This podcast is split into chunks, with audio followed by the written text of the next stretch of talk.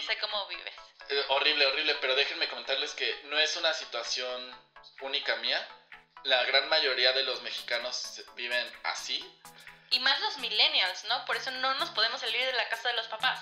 Por eso es que existe la regla de oro. Hola, bienvenidos al quinto episodio de este podcast.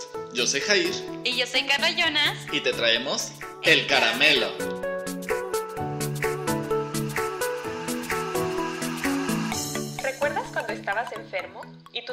Daban medicina con sabor a caramelo?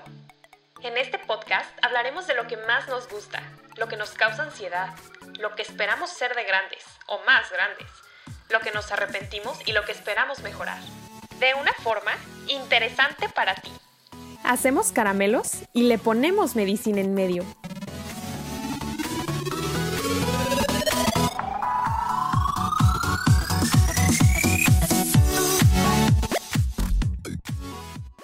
Hay una regla de oro en las finanzas personales eh, que me compartía algún un, un cuate, Rui Castillo, que considero un gurú de, de las finanzas personales, por lo menos dentro de Querétaro, que dice, nunca te salgas de tu casa de tus padres.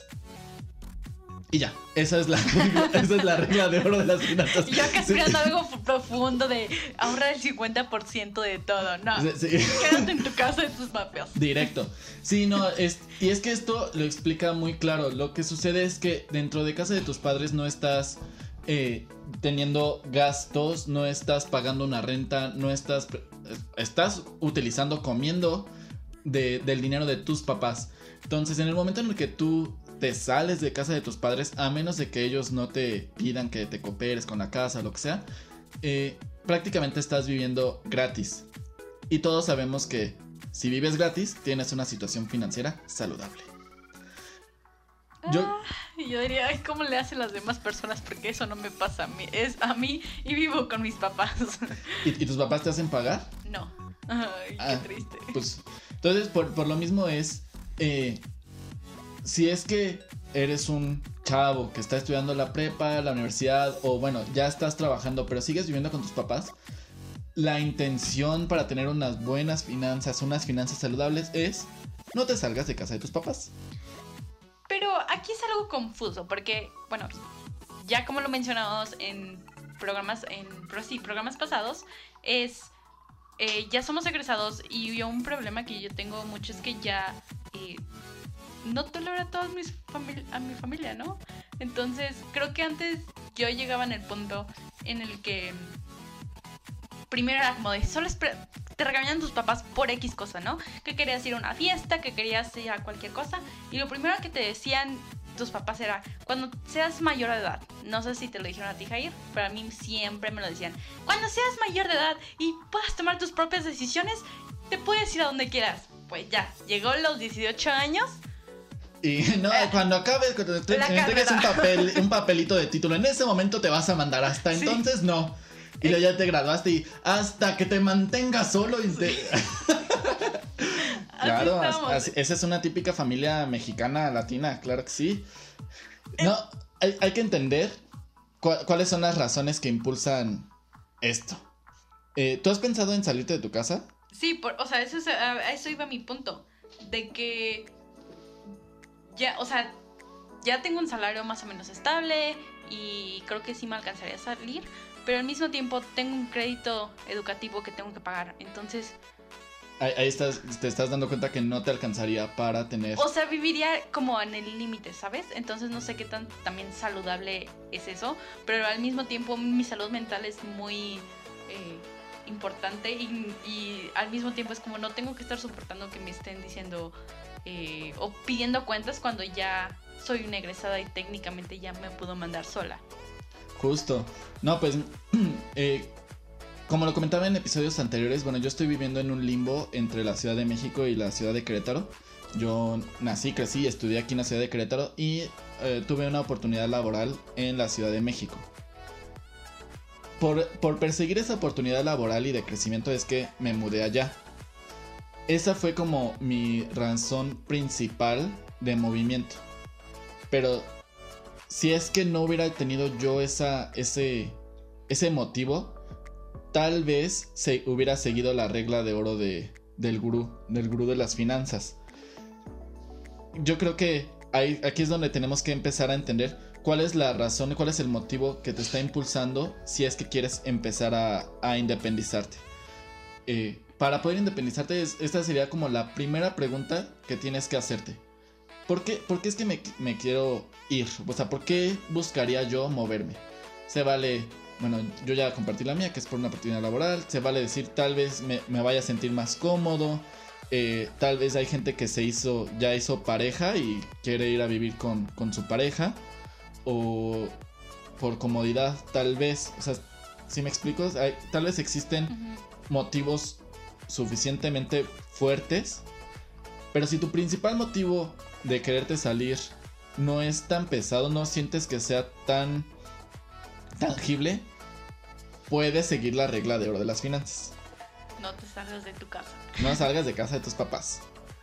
Eh, también quiero, quiero compartirles cómo estuvo mi situación y para que vean que yo, yo estudié finanzas y aún así no, no tengo yo mis finanzas muy sanas. Eh, yo me fui a la Ciudad de México y estoy pagando una renta que cubre el alrededor del 70% de mi sueldo. Ay. Súper pesado, súper, súper pesado en realidad. Y ahorita por una casa que casi ni siquiera deberías estar utilizando porque estás haciendo home office, ¿no? Eh, justo ahorita en este instante ya la estoy utilizando porque eh, ya, ya, me, ya estoy viviendo allá prácticamente solo. Pero déjenme comentarles que en cuanto comenzó el COVID, en marzo, yo pensaba que iba a ser cosa de dos semanas esto del COVID. Entonces me vine a casa de mis papás dos semanas y dije, ay, qué padre, porque ya llevo sin convivir con ellos mucho rato. Y me vine dos semanas a casa de mis papás y esas dos semanas se volvieron seis meses. Seis meses, upsi. Upsis. ¿Quién dijo que la cuarentena iba a durar seis meses? Bueno, ya vamos para el año. Ya, ya llevamos, vamos para el año, pero uh, lo que digo es, estuve seis meses en casa de mis papás y yo seguía pagando renta porque no fui a recoger mis cosas, porque, no, porque en mi oficina nos decían cada mes, el próximo mes regresamos ya presencial, entonces yo no podía terminar el contrato de la vivienda en, en la Ciudad de México, porque cada mes me decían el siguiente mes regresamos. Entonces no, no, terminaba el contrato y yo seguía pagando renta de una habitación que no estaba utilizando. ¿Y hasta la fecha te siguen diciendo lo mismo de el próximo mes regresamos? Pues, lanzaron un comunicado diciendo que regresamos en marzo, pero ya, ya, ya no, ya no me siento seguro. No, ya no tengo la confianza de que regresemos para marzo. Pero bueno, eh, yo, yo tomé la decisión y les dije a mis papás, bueno, estuvieron bien padres estos seis meses, pero estoy pagando una renta que no estoy utilizando y la verdad... Mm, ya no lo soporto. No, no, no, mira, no es el principal motivo. Eh, creo, creo que sí estoy de la idea que una vez que ya te saliste de casa de tus papás, en el cual ya te acostumbraste a tú hacerte cargo de ti mismo, tú eh, saber qué te compras de comer, cómo te, o sea, tratas de alimentarte bien, ya conoces tus, tus horarios, tus tiempos de dormir, etcétera, ya es más pesado tener ahí a tus papás diciendo que, que no tires la sala. ¿Sí me explico? Sí, yo de las, o sea, sigo viviendo en casa de mis papás, pero algo que a mí me pesaba mucho, por ejemplo, cuando me fui de intercambio o cuando me iba a trabajar a Estados Unidos, como ya lo mencioné en episodios anteriores, era como esta libertad de poder, ¿sabes qué? Yo yo hacer lo que yo quisiera. Entonces cuando yo regresaba a México y me encontraba de que me estaban midiendo la hora o cualquier cosa, ¿de dónde saliste? ¿Por qué saliste? ¿Ya saliste mucho esta semana? Es como, o sea, yo hago lo que yo quiero, o sea. tú ya es que tú ya, tú ya, gozaste la libertad, te fuiste al extranjero y sobreviviste. Sobreviviste un mes, dos meses, el tiempo que estuviste. Entonces, regresar aquí y, sentir que otra vez hay alguien que está viendo por tu existencia, pues ya se vuelve incómodo, ¿no? Sí, entonces lo mismo de, ¿sabes qué? Yo no tengo por qué estar soportando esto si ya me podría salir de mi casa. Sí, entonces yo tomé la decisión de regresar a la, a la Ciudad de México. Estoy teniendo yo mis precauciones de COVID, no estoy saliendo, pero por fin siento que estoy, que sí estoy utilizando lo que estoy pagando, porque bueno, la renta sigue siendo el 70% de mi, de mi sueldo. Y justamente eso también es otro tema que les quería comentar, que según unas finanzas sanas, hay una regla básica para, para que tú sepas en qué momento es bueno independizarte según tus finanzas. Entonces, la primera pregunta que te, tienes que hacer es, ¿por qué me estoy motivando a salir? ¿Por qué, me quiero salir de casa de mis papás? Y la segunda pregunta es, ¿me alcanza? Te- o sea, estoy... ¿Tengo la posibilidad económica de poderme salir? Bueno, entonces este ya es un segundo paso que yo estaría lanzándolo para, pues, para la gente que ya, que ya está trabajando, ¿no? Eh, hay gente que estudia en la universidad, que, es, que son foráneos y están viviendo sin sus papás, pero al final de cuentas están viviendo con el dinero de sus papás. Sus papás les rentan una habitación y les están mandando dinero para que coman. Yo estoy diciendo ya cuando decides tú moverte y pues ya no pedirle dinero a tus papás, es la regla 50-30-20. ¿Y cuál es esa regla? Esta regla nos dice que el 50% de tu sueldo o del ingreso que estás percibiendo va en, en gastos básicos, en, en gastos que incluyen la comida, el agua, el gas, eh, etcétera, etcétera. Ahí, ahí incluyendo la renta. Ok. Entonces, en el momento en el que tú sabes que ya tienes un sueldo bien fijo, que sabes que vas a estar recibiendo quincenalmente o mensualmente una cantidad, no, no digo que, es- que seas empleado Godín como, como tenemos la suerte de la Jonas y yo, pero si eres un freelancer que sabe que con tu trabajo, con tus TikToks, con tus clases, eh, vas a poder estar percibiendo por lo menos esta cantidad mínimo al mes, ya sabes que 50% va a ser para tus necesidades básicas. Ok. Ahí en esas necesidades básicas incluiría, eh, por ejemplo, yo tengo un crédito educativo. Sí. Ok. Sí. Y yo de, ay, rayos, no me puedo salir de la casa de mis papás. ¡Demonios! Eh, también lo podemos combinar con, con el 20, pero ahorita te explico por qué yo recomendaría que no. Ok. Entonces, el 50 lo vemos con las necesidades básicas. El 30 lo vemos para eh, cosas materiales, gustitos y entretenimiento. Y es, es importante aquí mencionar, si es importante que tengas en tu presupuesto salarial, en tu sueldo, gustitos. Que sepas que vas a poder destinarle un dinero a gustitos y no te, no te sientas tan apretado. O sea, ahí entraría, por ejemplo, quiero irme al restaurante con unos amigos. Sí, es eso, es entretenimiento. Tu, tu tu budget para ir al cine. Tu, Ok. tu budget o tu budget de que eh, de comprar ropita, porque sabes que a, ti- que a ti te gusta ir de shopping. Entonces ya destinas 30% de mi sueldo es o ir dos veces al cine al mes o es comprarme una blusa al, al mes. Ok. ¿Y qué pasaría si yo decido omitir esto y ser fuerte e independiente y quiero irme a viajar por el mundo? Justo algo que sucede con, con las finanzas que a mí me gusta mucho eh, pensar. Creo que muchos hemos hecho dietas, ¿no? Cono- conocen lo que es la dieta, que, porque quiero adelgazar Ok. o quiero tener un cuerpo fit. Eh, y hay un- existen estas dietas restrictivas que te dicen, no vas a comer absolutamente nada de pan, nada de azúcar, cero eh, lácteos, cero, cero, cero, pura lechuguita y lo único que vas a comer durante el día es pura lechuga. Se vuelve tan restrictiva esta dieta que en el momento en el cual eh, la rompes, la vas a romper de una forma enigmantemente inime- inimaginable. Y yo, Bruce, Bruce, Bruce. Sí, es, es así, así te sientes. Entonces, en el momento en el que pier- pierdes la compostura, te vas, a te vas a comer todo el pastel de chocolate y te vas a com- comer todas, tus, todas las galletas y tu, y tu dieta valió queso. Justo eso es la misma mentalidad que ocurre con las finanzas. Si tú tienes unas finanzas tan restrictivas, tú sabes que no te alcanza para absolutamente nada, solamente te alcanza para, para la renta y comer, te, te vas a empezar a- Te va- puede dar ansiedad, te puede dar depresión, te vas a empezar a sabotear. Esa es la palabra que estaba buscando. Te, te empiezas tú a sabotear. Y, puedes abrir una tarjeta de crédito y empezar a tener deudas. O, o en el momento en el cual te suban tantito el sueldo en tu trabajo, ese extra, en lugar de buscarlo para algo de provecho, te lo vas a mala- malbaratar. Ok. Entonces, por eso es importante tener una mentalidad financiera sana en el cual te das cuenta que 30% de mi sueldo es para gustitos y entretenimiento. Creo que es a mucha gente le cuesta como no se, no se da cuenta de, de esta importancia de la mentalidad financiera. Y por último, el 20% y suena bastante amplio es la parte del ahorro. Eh, lo, lo voy a platicar en otros episodios porque me gustaría mucho comentarle a gente de nuestra generación cómo va a ser nuestro retiro. Pero de una vez les voy adelantando que nuestro retiro no es nada fácil. Para gente que empezamos a trabajar a- desde, a después del 97 o 99, no me acuerdo. Nos va- 97. del 97. nos vamos a retirar bien difícil. Entonces es importante tener esta cultura del ahorro. Y si quieres tener un estilo de vida constante, aun cuando llegues a ser viejito, pues sí se recomienda tener un ahorrito de... Yo, yo, yo he leído en algunos libros que por lo menos el 16%. Pero para, para esta regla que se oiga bonito, 50, 30, 20, dejámoslo en un ahorrito del 20%. O sea, para... En ese... Perdón, me perdí un poco.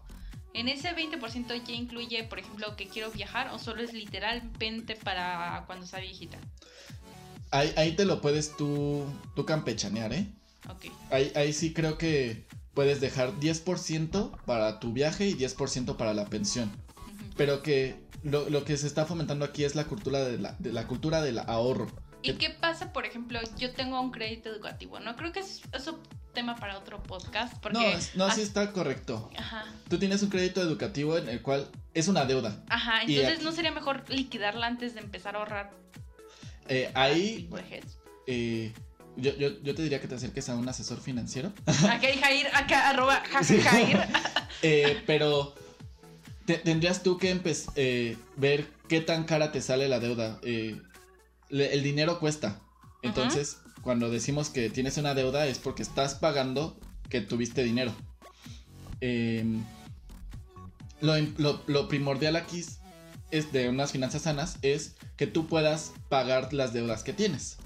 Claro. ¿Ok? Entonces, eh, sí, por eso te decía que yo colocaría el pago de un crédito educativo dentro del 50% de necesidades básicas, porque para mí pagar deudas es una necesidad básica, No, pero yo me refiero, distinta al ahorro. o sea, sí del ahorro, pero yo quisiera ahorrar para liquidarlo antes. O por ejemplo, si saco un Ah, carro. sí. O sea, sí lo podrías jinetear. O sea, Sí, sí, como campechanear. Sí. Sí, lo, lo importante de este 20% es que tú tengas muy claro que dentro de este 20%, 5% del 20% es para el carro, 5% del 20% es para mis viajes y 10% es para la pensión. Ok. Eh, aquí eh, lo, que se necesita es que sepas que tienes en tu budget, en tu, en tu cálculo de sueldo mensual, cuánto vas a utilizar para eh, ahorrar. Ujú.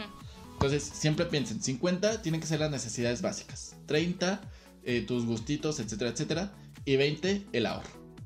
Ok. Y aquí es donde pues yo me estoy saboteando porque como les comenté, mi renta está dentro del 70%. Y eso es tristemente. Sí. Es muy triste, Jair. No Y- sé cómo vives. Eh, horrible, horrible, pero déjenme comentarles que no es una situación única mía. La gran mayoría de los mexicanos viven así. Y más los millennials, ¿no? Por eso no nos podemos salir de la casa de los papás. Por eso es que existe la regla de oro. sí, cada, cada vez en México la, la vivienda es un tema mucho más caro y la mano de obra pues cada vez es mucho más, más barato. Eh, entonces se vuelve un tema importante que, que empecemos a analizar y consideremos cómo está, eh, cómo estamos planeando nuestras finanzas. Sí, sí. Entonces, al final, tú decidiste salir de tu casa, no tanto por salud mental, sino por necesidad. Pero si tú vivieras aquí en Querétaro otra vez, ¿te saldrías de tu casa o no? Ay, no sé. Ceci, es una muy buena pregunta. Eh, Bueno, también la renta aquí en Querétaro es muchísimo más, bueno, más- no muchísimo más, pero, Pero, sí es, es mucho más barato. La Ciudad de México es muy caro.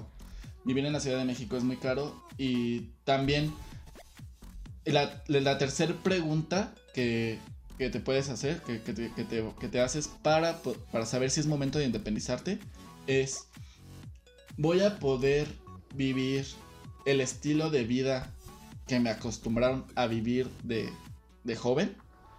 Eso es, eso es muy importante que te, que te lo plantees. Digamos que ya tienes ya sabes que me voy a comprar, me voy a, con mi sueldo me alcanza para una habitación en un departamento, con roomies, etcétera, etcétera. Y, y sí cumple dentro del 50%. Y sé que sí cumplo con mi 30% porque, para que me alcance para mis gustitos. Y sí me alcanza mi 20% de ahorro. Pero aún así voy, voy a poder mantener ese estilo de vida. Y lo, lo que tu punto de comparación es cómo lo viviste con tus papás o cómo lo viviste de, de- de joven. Si, si ya tus papás te acostumbraron a ir a ciertos restaurantes, si ya te acostumbraron a ir al cine cada mes, etcétera, etcétera. Y es e ir al cine cada mes no está dentro de tu 30% del budget, Voy a ser infeliz. ajá, con- ¿conviene entonces moverme? Digamos que mi, mi motivación, que es la primera pregunta, mi motivación de salirme es- está ahí, es, es clara, me quiero salir porque ya no aguanto a mis papás, porque ya me emparejé, porque eh, mis amigos y yo nos vamos a aventar de roomies y nos caemos muy bien. La motivación es clara, la tengo. Mi segunda pregunta, ¿me alcanza económicamente? Sí, ya encontramos un cuarto que me alcanza, ya este tengo mi budget, no tengo deudas, este sé que voy a poder ahorrar, etcétera, etcétera. La tercera pregunta, ¿voy a poder mantener un estilo de vida de vida feliz? Ay, no, no sé, es que, o sea, sí voy a vivir con mi amigo y bien padre, pero es que yo necesito bueno, el ejemplo más claro, yo necesito ir al cine. Ahorita, ahorita no vayan al cine, hay COVID. Pero, pero cuando lo, lo empiecen a plantear para salirse, voy a poder seguir pagando mis clases de, de inglés extracurriculares. Voy a poder seguir eh, yendo a, a pistear los jueves y viernes con mis, con mis compañeros. O ya, o ya me estaré restringiendo de varias cosas porque ya no estoy cumpliendo el estilo de vida que me hubiera gustado. Sí, creo que a mí algo que yo no había contemplado al momento de quererme salir de la casa de mis papás es que todas las cosas que tienes que comprar. Creo que eso sí es algo que sí estoy viendo porque ah, creo que sí me alcanza a salirme, o sea, mi salario sí me permite salirme, pero voy a vivir, como tú dices, un estilo de vida apretado un poco. Pero voy a tener salud mental, que también es muy importante eso. Lo principal es que no te generes ansiedad de ningún tipo. Sí, sí, sí.